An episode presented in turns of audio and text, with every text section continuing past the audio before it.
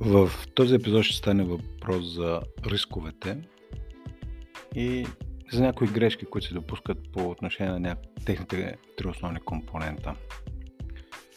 Но нека да стартираме от там, че моментното отклонение от изпълнението на даден план в резултат това, когато това отклонение се появява в резултат на появата на някакви рискове, не е истинския проблем.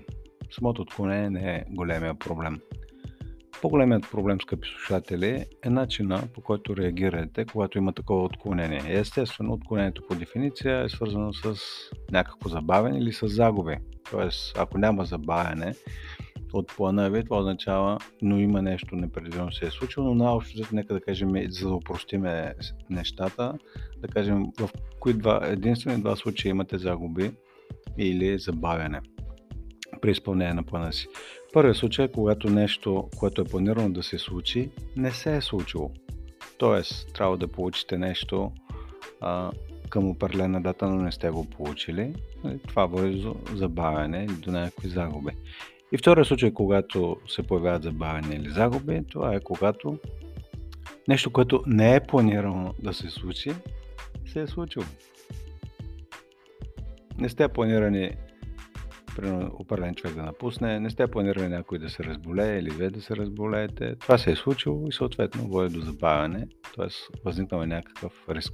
И всъщност тези две неща, когато нещо което е планирано да се случи, не се е случило и нещото, което не е планирано да се случи, се е случило, всъщност това, това са рисковете. И те са неизбежна част от всяка една работа цялата концепция на застраховането почива върху съществуването на тези рискове.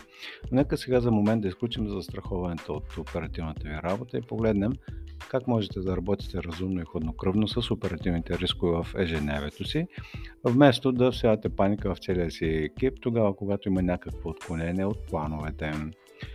Така, в началото на този епизод ви казах, че има, всеки риск има три компонента. На първо място това е вероятността от възникване. На второ място това е щетата или разхода, която предизвиква възникването му. И на последно място възможността да се контролира или управлява този риск. И сега ще ви споделя няколко основни грешки, които правят ръководителите на екипи по отношение на тези три компонента и съответно може да си вземете някаква полука как да не ги допускате тези грешки, защото те са елементарни. Когато човек ги прави, обичайно не ги вижда, но като ги чуете или като ги видите отстрани, е много по-лесно да ги забележите и да вземете някакви превентивни мерки. Така, първата грешка по отношение на вероятността на възникване, това е първият компонент и първата грешка свързана с а, а, този компонент на риска е, че когато има, вие знаете, че има голяма вероятност да възникне ня- някакво събитие или нещо да се случи на база на вашия миналия, на, вашия, на, на база на вашия минал опит, но въпреки това не взимате превентивни мерки. Например, знаете, че при срещи с клиенти някои от вашите хора от вашия екип а, обичайно идват неподготвени, защото разчитат на колегите си. Когато няколко души отиват при клиента, нали, някои са тези, които водят срещата, Други така идват просто за подкрепа, защото са с тясно специализирано здание, някои просто идват абсолютно неподготвени. И това до какво води? Тоест, те разчитат на колегите си им да им подадат, да, ги, да им помогнат да влезнат в ритъм, но това е проблем. Тоест, въртността на база на вашия минали опит, вие се знаете кои хора са подготвени, кои не е чак толкова. И грешката е, когато не се вземат превентивни мерки. Сега, какво точно ще направите, за да вземете превентивни мерки и какво ще направите по този компонент? Т.е. когато знаете, че има голяма вероятност нещо да се случи, ще оставя на вас. Сами да решите.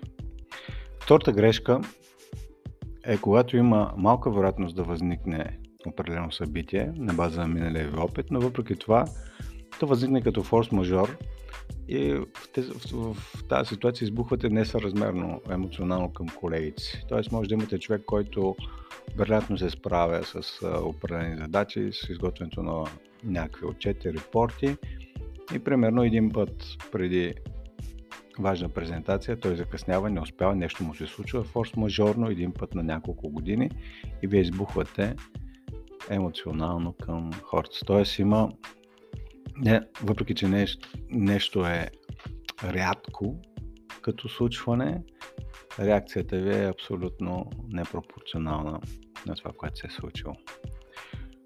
Какво може да направите по този въпрос? Ще оставя на вас. Третата грешка е когато възникне разход, и това е свързано вече с втория компонент, щетата или разхода. Когато възникне някакъв разход, който е пренебрежително малък, но обсъждането му взима непропорционално много време и енергия в срещите. Възниква някакъв разход или трябва да се направи някакъв разход и почват ни големи дебати, нива на одобрение, на съгласуване, от кой бюджет ще излезнат и какво може да направите по този въпрос, ще оставя на вас. И последната четвърта грешка, естествено тя не е последна по принципа в, в рамките на това изложение на този епизод. Четвъртата грешка е когато възникне някакво неприятно събитие, да започнат да се търсят виновни, вместо да се контролират, е, вместо да се търсят начини за решение. Какво може да направите по този въпрос? Отново ще оставя на вас. Но тази четвърта грешка е свързана и с заглавието на епизода. Вместо да търсите виновни да се опитате да промените миналото, да върнете времето назад, има смисъл да контролирате това, което подлежи на контрол, а именно настоящите си действия, фокус, създаване на яснота какво точно трябва да се коригира и на второ място как точно да се коригира. Тоест да контролирате нещата, които подлежат на ваш контрол в бъдещето, а не да правите скоци в миналото и да се опитвате да върнете часовника назад, което няма как да стане. Така че аз бих учил, това е може би една от най-съществените грешки, когато се търсят виновни, вместо се търсят решение. Какво ще направите по този въпрос? Оставям на вас.